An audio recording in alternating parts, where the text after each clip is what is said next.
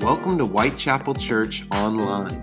You're currently listening to preaching from our Sunday services. We believe that when the preaching happens, that collectively we're hearing the Word of God, and that God's Word has the power to change who we are. We also believe that God can meet you right where you're at, and that He has a word specifically for you. We hope that you enjoyed today's sermon, and we would love to have you at an in person service. Head over to whitechapelchurch.com to get more info. Enjoy the sermon and be blessed.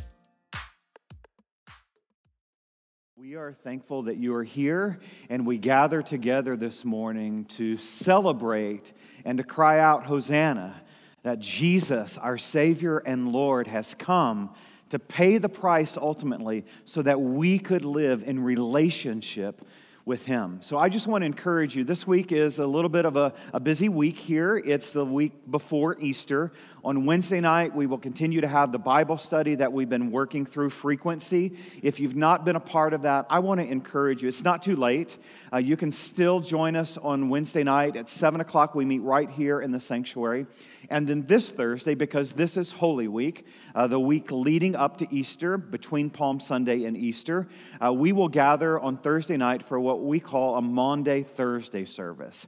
It's a little different. You may have never experienced one. It's one of my favorite services of the year uh, because we observe two things that the Lord asked us to in the scriptures.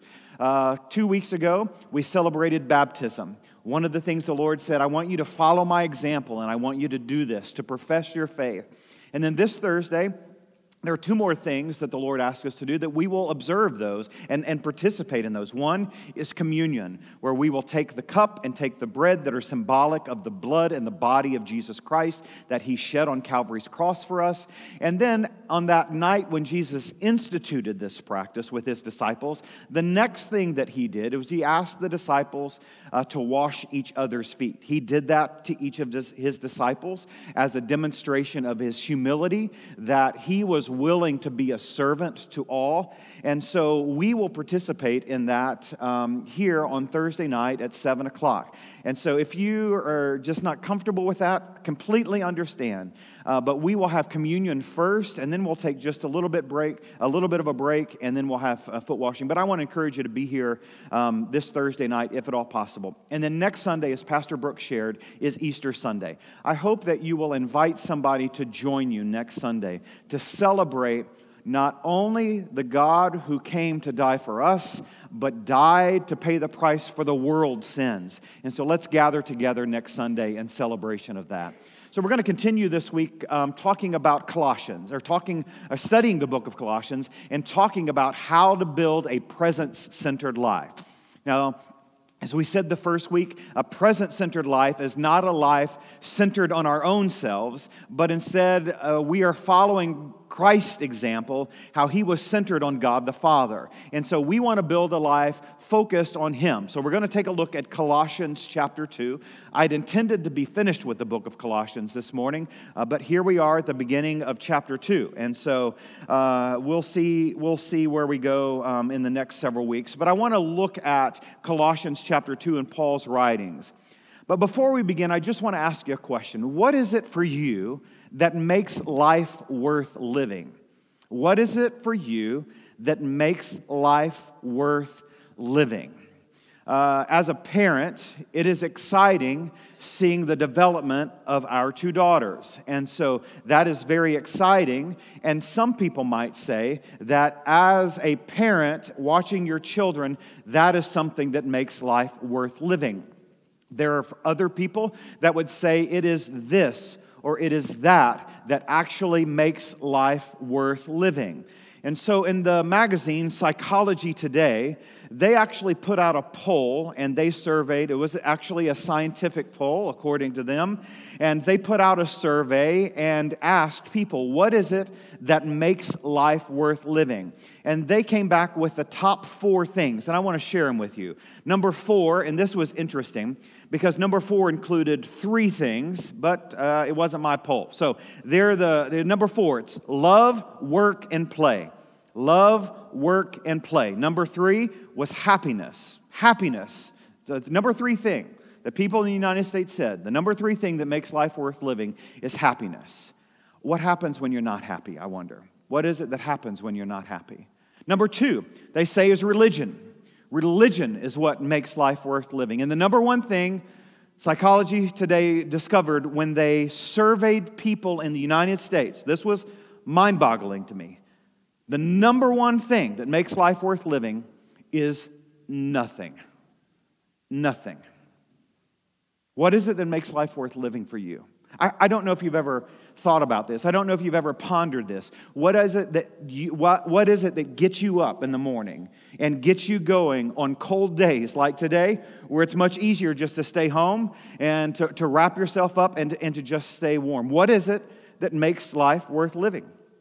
There is a, a website called Reddit, and I've, I've never been on Reddit until this week, but they actually asked their users the same question. And they came back uh, with a top 10 list, but their top 10 list included 11 things. And so I think it's already skewed as we begin.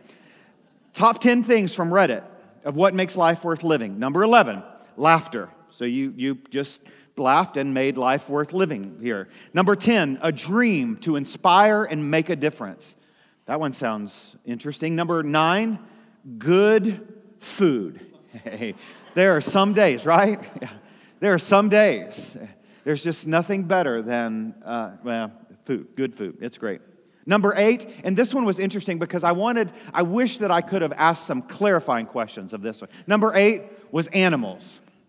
Animals. They didn't say what kind of animals, so I don't know if, if people are thinking it's elephants, if they're thinking it's giraffes, if they're thinking it's dogs. We all know that it's not cats, so it could possibly be that one. Number seven, for you cat people, I, I uh, want to meet you after church over here. We'll pray for you. We'll anoint you and lay hands on you that you would see the light in this one. Number seven, from Reddit, top 10 things that uh, make life worth living. Number seven, that one day I will improve myself. One day, not today, it's one day in the future. Number six, that hopefully, hopefully, I will be in a great loving relationship. Number five, this one blew me away. Of the top 10 things, number five said, My son. What about the daughters? They didn't make the list. So, it's not my list. Don't be upset at me. It just says my son. Number four, music. Number three, it's the little things in life. Number two, to make somebody proud. Hmm. And number one, the power to make other people's lives better. Well, if we're going to talk about building a presence centered life as a church, and we're going to open the scriptures and we want to build our lives in the way that Jesus built his life, we need to know what is it that actually makes life worth living. Bill Gaither actually wrote about it in a song, and I know there have been countless others that have written about it in songs.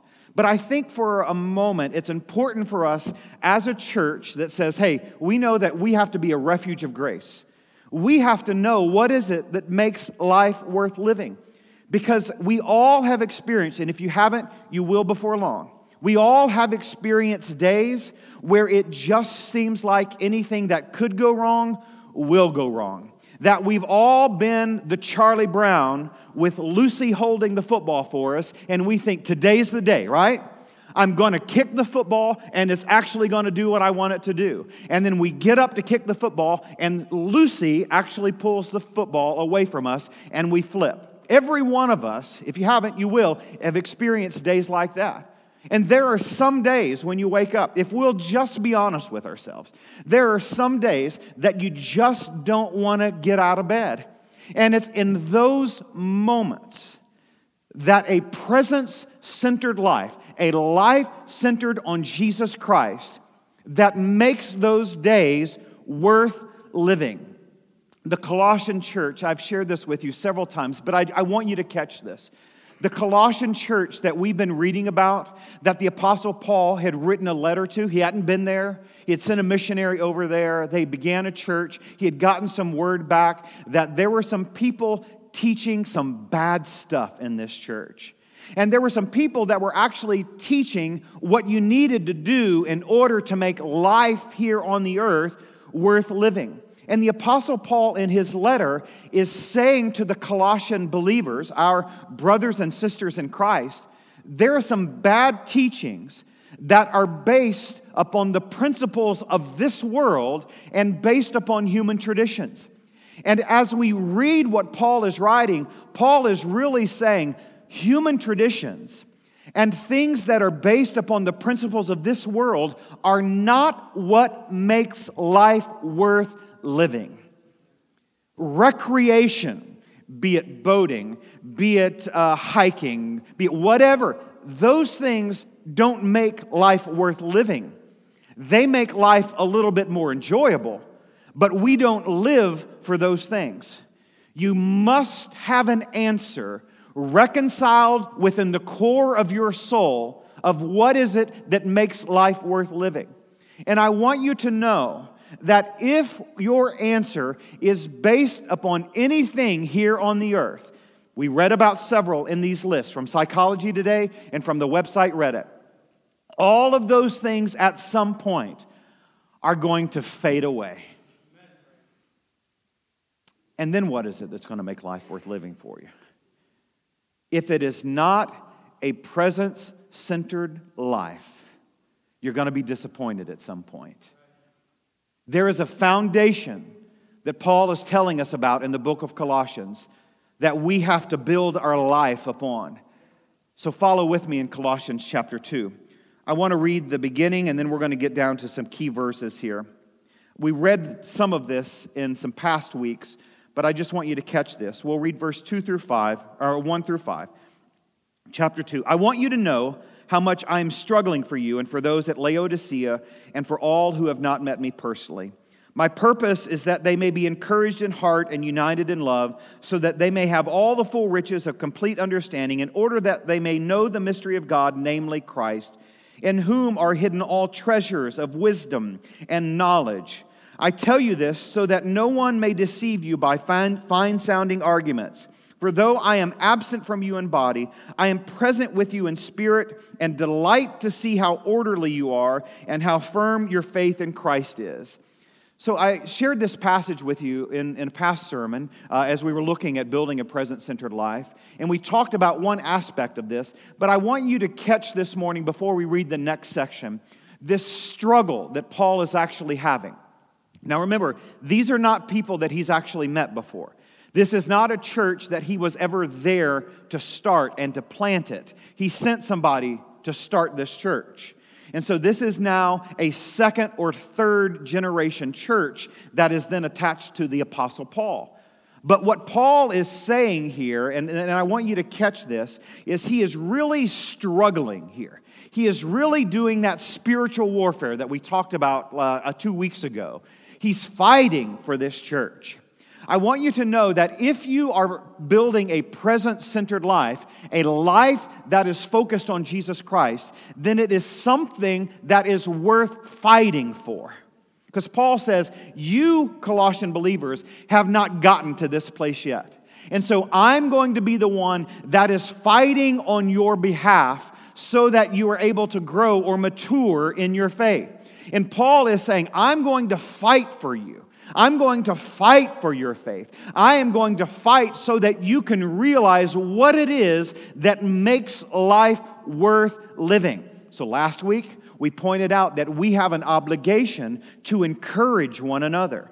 And then at the end of our service, we did something a little bit weird. As we sang the closing song, we all stood up and we found people to begin encouraging each other. And I hope that you continued that practice this past week of just finding people to encourage them and to lift them up. That is putting into practice fighting for our faith.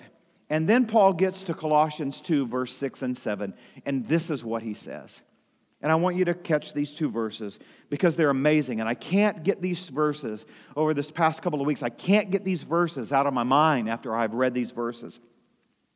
Verse 6 and 7, Paul says, So then, just as you received Christ Jesus as Lord, continue to live in him, rooted and built up in him, strengthened in the faith as you were taught, and overflowing with thankfulness. Let's keep reading. See to it that no one takes you captive through hollow and deceptive philosophies, which depends on human tradition and the basic principles of this world rather than on Christ.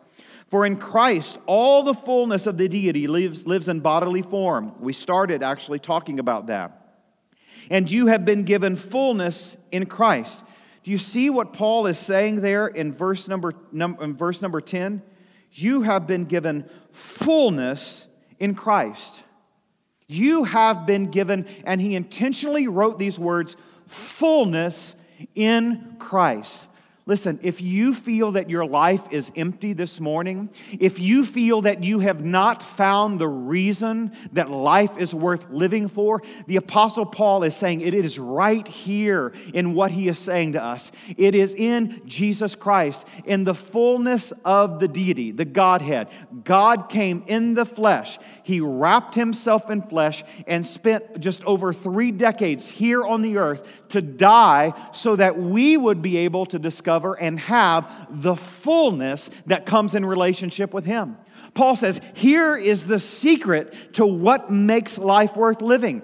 Here is the secret to building a presence centered life. It is all 100% in Jesus Christ. And then look at verse 6 again. I want to go back and look at verse 6. I'm going to put it up on the screen for you because I've highlighted the end, and then we're going to add verse 7 and look at 6 and 7 with some highlights as well. Paul says, So then, these are some action words. Paul's not just saying, All right, we're going to move on to something else. He says, So then, there is some action here for us. Just as you receive Christ Jesus as Lord, here's what you have to do. If you know Jesus as your personal Savior, there are some things that you need to do. And he says, continue to live your lives in Him. Isn't that awesome? It, it may, it's common sense, isn't it right? We receive Jesus and then we continue to live our lives in Him. But how often do we yield to the temptation of the enemy and we think, I've received Jesus, now my work is done. I can do and go about and, and wherever I want and do whatever I want. That's not what Paul is saying here. Paul says, You received Jesus Christ as your Lord.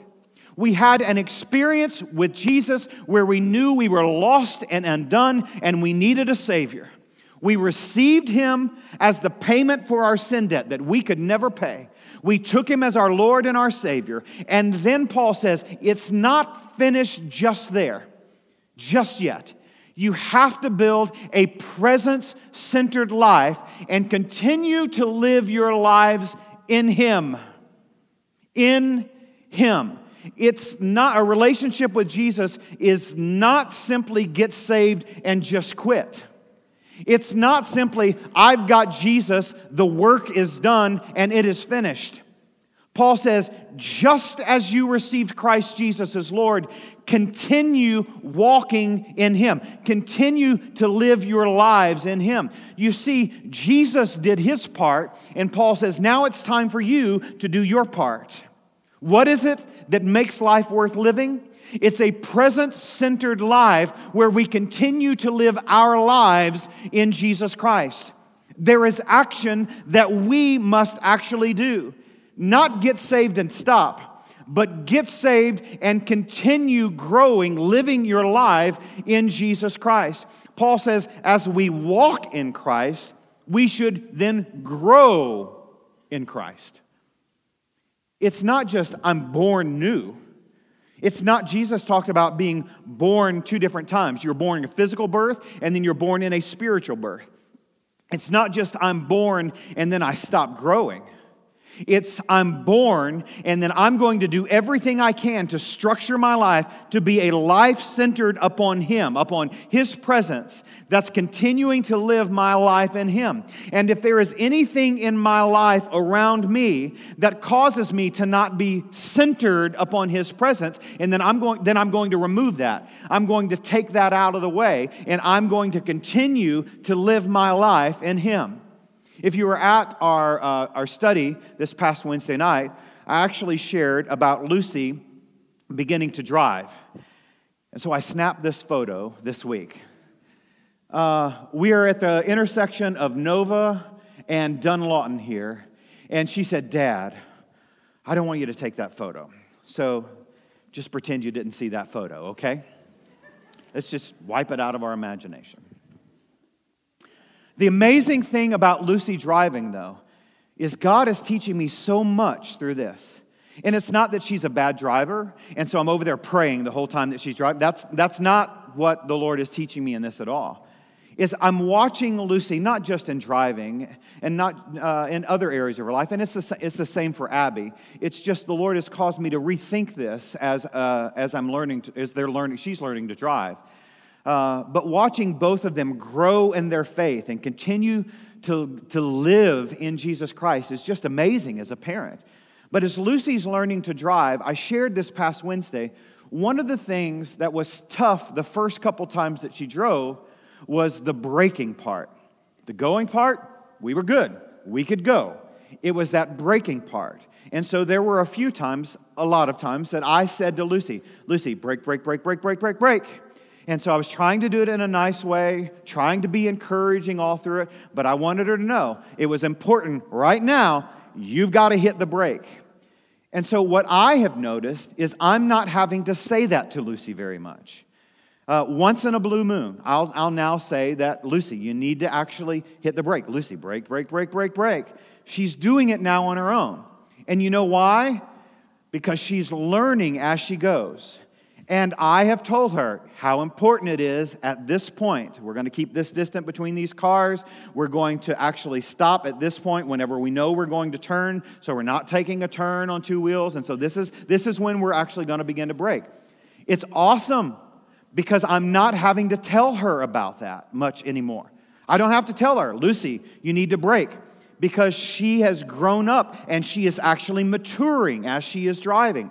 I think what Paul is saying to us here in Colossians 2 6, you need to grow up in your faith with Jesus Christ. You don't have to wait for God to tell you to brake when He's already told you that you need to brake. You just simply need to be obedient to the things the Lord has said to you in the past. And if the Lord has said something in the past to you, my assumption is God is not going to change his mind. My assumption is God has spoken some things to us in the past that we need to go back and ask the Lord, where have I been disobedient in the past so that I can be obedient in the now and in the future? This is continuing to live your lives in Him. And Paul says to the Colossian believers, there are some bad teachers over here. Don't listen to them. You need to continue to live your life in Jesus Christ and grow up in maturity and confidence. Living a presence centered life is living our lives in Him. And listen, this alone is what makes life worth living.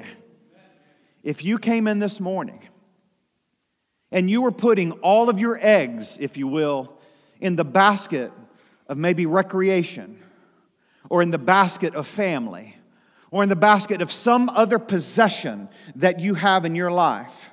I want to ask you this morning if you have received Christ as your Savior, to continue living your lives focused first on Him and nothing else. Jesus reminded us that whenever we seek first the kingdom of God and his righteousness, then all of the other things are going to be provided for us, or they're going to be given to us. Jesus' reminder was Paul's reminder. I guess I should say Paul's reminder was Jesus' reminder that it is first a life built upon the presence of Jesus Christ, and then everything else is going to simply take care of itself because God is in the midst of all of these things. You see, life doesn't just work itself out, it's the presence of Jesus that works life out. We've all tried to live life without the presence of Jesus, and at some point, that house of cards is going to come tumbling down. But whenever Jesus is in the midst, things change. Whenever Jesus' presence is there, it's all of a sudden we don't have to take that responsibility because He holds the responsibility. We are just living our lives in the presence of Jesus Christ. So I want to take you back to this first verse that we actually begin in the beginning of, I think it was the beginning of, of, of, of um, March. That was the month I was trying to think of.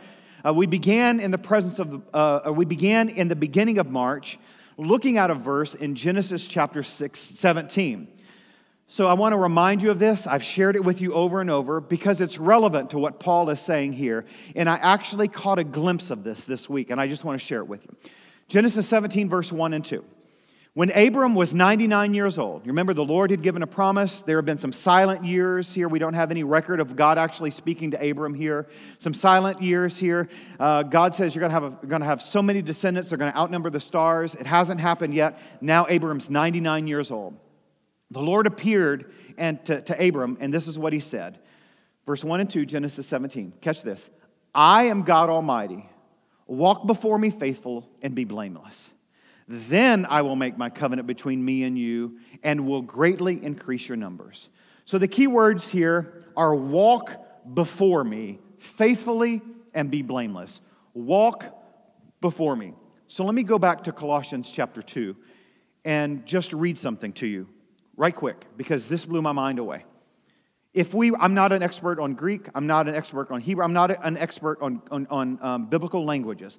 I read what other people wrote about biblical languages um, and, then, and then take that in and then digest it. As I began to study what Paul was saying here in some commentaries and some people that actually written about this, this phrase here, live your lives in him, is very similar and matches the phrase here, walk before me faithfully. Walk before me faithfully and live your lives in him. This is what a, a biblical expert in languages wrote about it. Paul has already told the Colossian believers about their faith that they should be orderly and firm despite life's struggles, continuing to live in Him.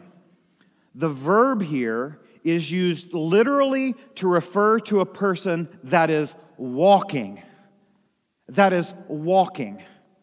Walking in Christ.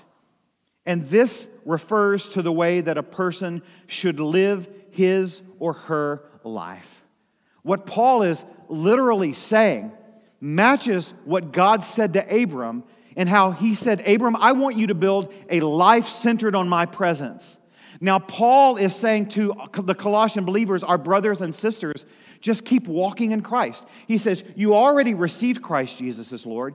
Now you need to live your lives in Him, or you just need to keep walking with Christ.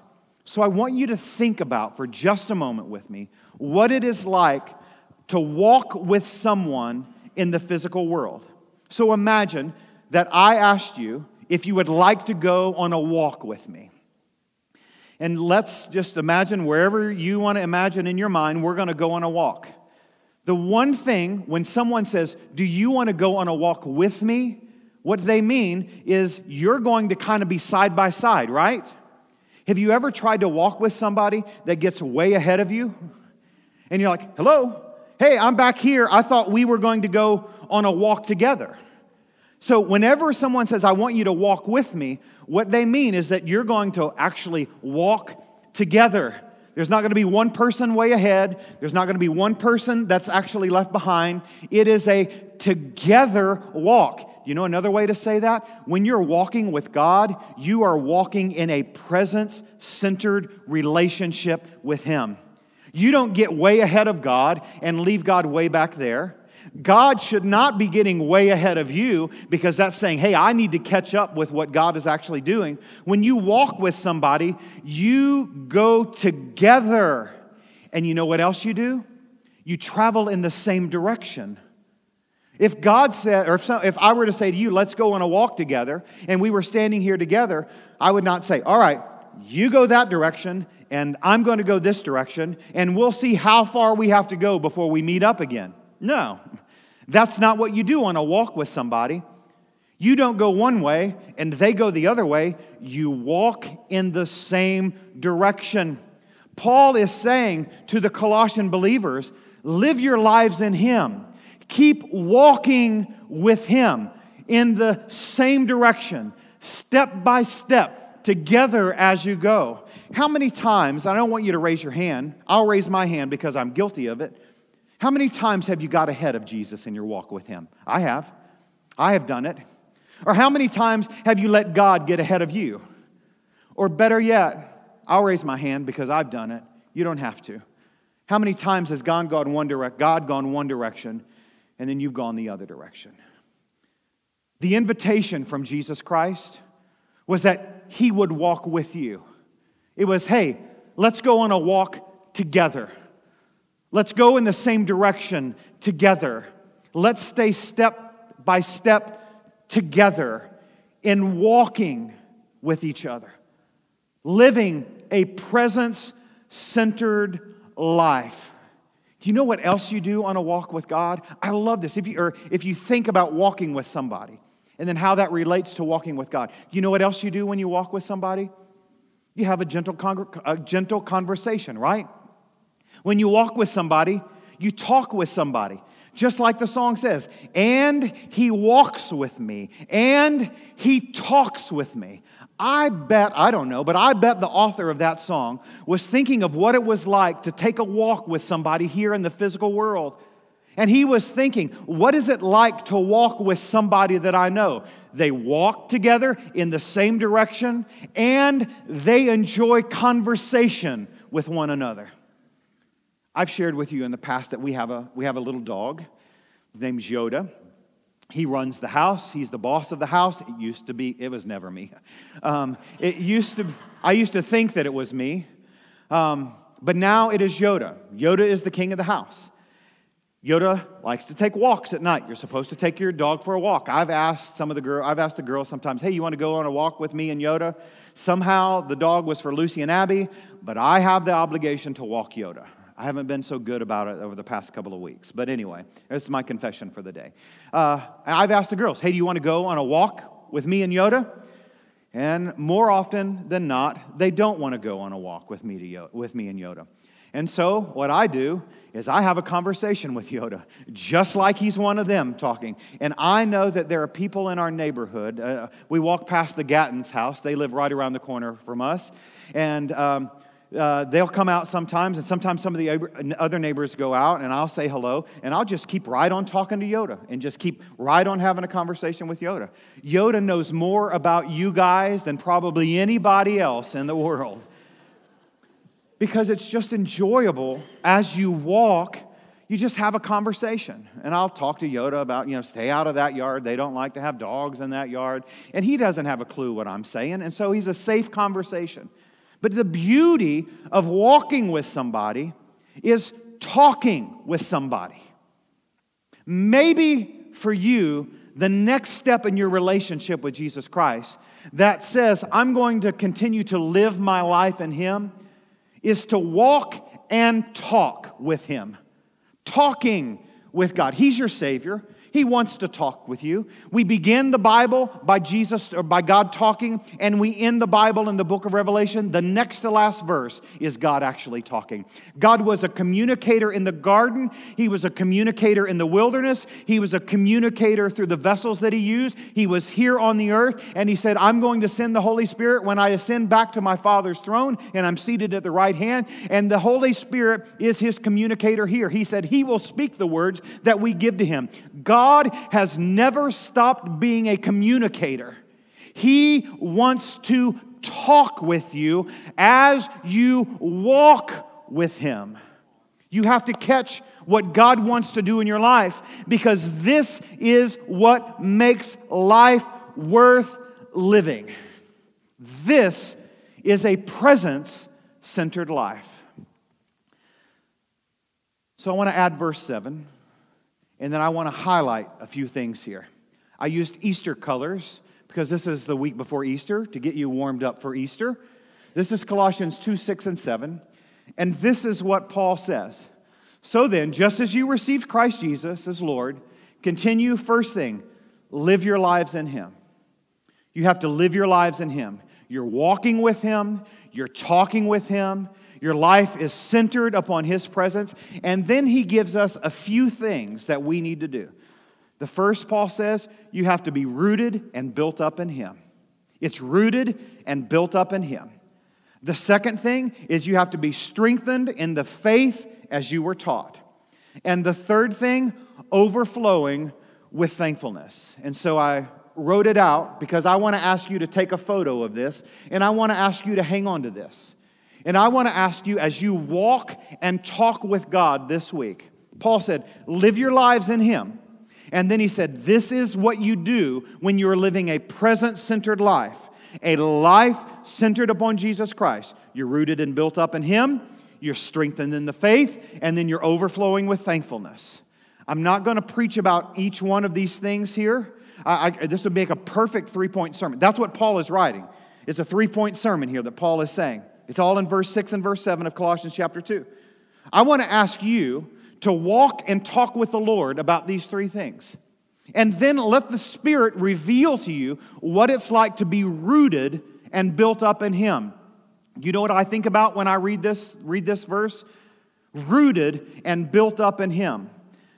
David actually wrote about it in one of the Psalms. He said it's like a tree that's planted by the water. And this tree that's planted by the water has deep roots that have grown way down into the ground. So that if any storm or anything that would intend to knock this tree over comes along, because this, this tree has deep, deep roots and it's been built up here on the bank, it's not going to be destroyed and it's not going to fall over because it has roots that are going to hang on to it. It's just like building a building. The foundation of the building has to be solid, no matter how big or small the building, so that as the ground settles or as anything in the environment above the ground happens, the building is not going to fall over and be destroyed. If you want to live a presence centered life, you have to be rooted and built up in Him. So, what are you putting your roots in? What are you putting your roots in? Are you counting on your job? Are you counting on your family? Are you counting on some earthly possession where your roots can only go so far down? Oh, you can last some storms. You can make it through some of the struggles and heartaches here on the earth if that is the case. But over time, over time, it's all going to crumble. Paul says you have to be rooted and built up in Him. The second thing Paul says, you have to be strengthened in the faith. Strengthened in the faith. Faith. Who is strengthening your faith? Who is it in hard times in life that's strengthening your faith? Are they pointing you back to Jesus? Or are they saying this is what you should do or this is what you should do? Who is it that's strengthening your faith? Oh, sure, you have a part in that. You have a role and you have an obligation in that. However, you have to make certain that you have people around you that are strengthening your faith. It doesn't matter how mature you are in your faith or how new you are in your faith. There have to be people around you to strengthen your faith. And so I want to encourage you this week to assess not only number one and number two, what are you putting your roots in? What are you building up? But think about who is surrounding you that's helping you strengthen your faith. And then, if there is nobody, you've got to begin to find people to place in your life that are going to help you be built up, to help your roots grow down. And those are people that strengthen you in your faith. This is living a presence centered life. And then the third thing is it's overflowing with thankfulness. Have you just ever been around a sourpuss before? Mm. They drain everything out of you, don't they? It's just like they're leeches and they're just sucking every ounce of energy out of you. You've got to find people around you that are not only helping you put your roots down and helping build you up, are not only strengthening you in your faith, but they are thankful people as well. Because we all can't be the Linuses. We all can't be the doom and gloom type of people. We have to be a people that are overflowing with thankfulness. And how is this possible? Paul said, It's because as you received Christ Jesus, you have received Christ Jesus. And then at the end of Colossians chapter 2, he says, Listen, this is what God has done for you in verse 20. Since you died with Christ to the basic principles of this world, why, as though you still belong to it, do you submit to its rules? Don't, do not handle, Do not taste, do not touch. These are all destined to perish with use because they are based on human commands and teachings. Such regulations indeed have an appearance of wisdom with their self imposed worship in false humility and their harsh treatment of the body, but they lack the value of restraining the indulgence. Since you have been raised with Christ, set your hearts on things above where Christ is seated at the right hand of God. Paul says, You have to, because you want to build a presence centered life, and because you want to make life worth living, you have to set your mind on the things of Christ. The way that you do that is when you are walking and talking walking with Him. You're rooted and built up in Him. You are strengthened in your faith, and you then can become overflowing with thankfulness. It's important. It is important for you to build a presence centered life. And so, have you been walking and talking with God? Or have you been saying, God, you, you, go, you go on up ahead. I'm just going to hang out back here for a little bit. You go ahead and go in that direction. There's just something over here that I want to deal with or I, I just want to take care of. That's not living your lives in Him. That's not living a presence centered life. That is living a life outside of relationship with Jesus Christ. And you know what? God wants to walk with you, God desires to talk with you. He's just waiting on you to surrender completely to Him. And so this morning, I want to ask you to live out a moment of surrender and say, God, I'm ready to live a life in you. I am ready to walk and talk with you. Please forgive me of those times where you were walking and I got way ahead, or I just decided to lag behind, or I wasn't staying in step with you and I wasn't willing to have a conversation with you. I want to ask you, God, this morning to help me be rooted and built up in you, strengthened in the faith, and then overflowing with thankfulness. This is the Christ that wants to meet with you this morning. This is the God who loved you so much that he left his throne in heaven and wrapped himself in flesh to pay the price on Calvary's cross so that you could live your life in him. And through his Holy Spirit, he is here this morning and he's ready to walk and talk with you. Would you then surrender to Him? Thanks for joining us at Whitechapel Church Online. We pray that today's sermon blessed you and that you'll continue to join us as we lean into God's Word together. Until next time, have a great week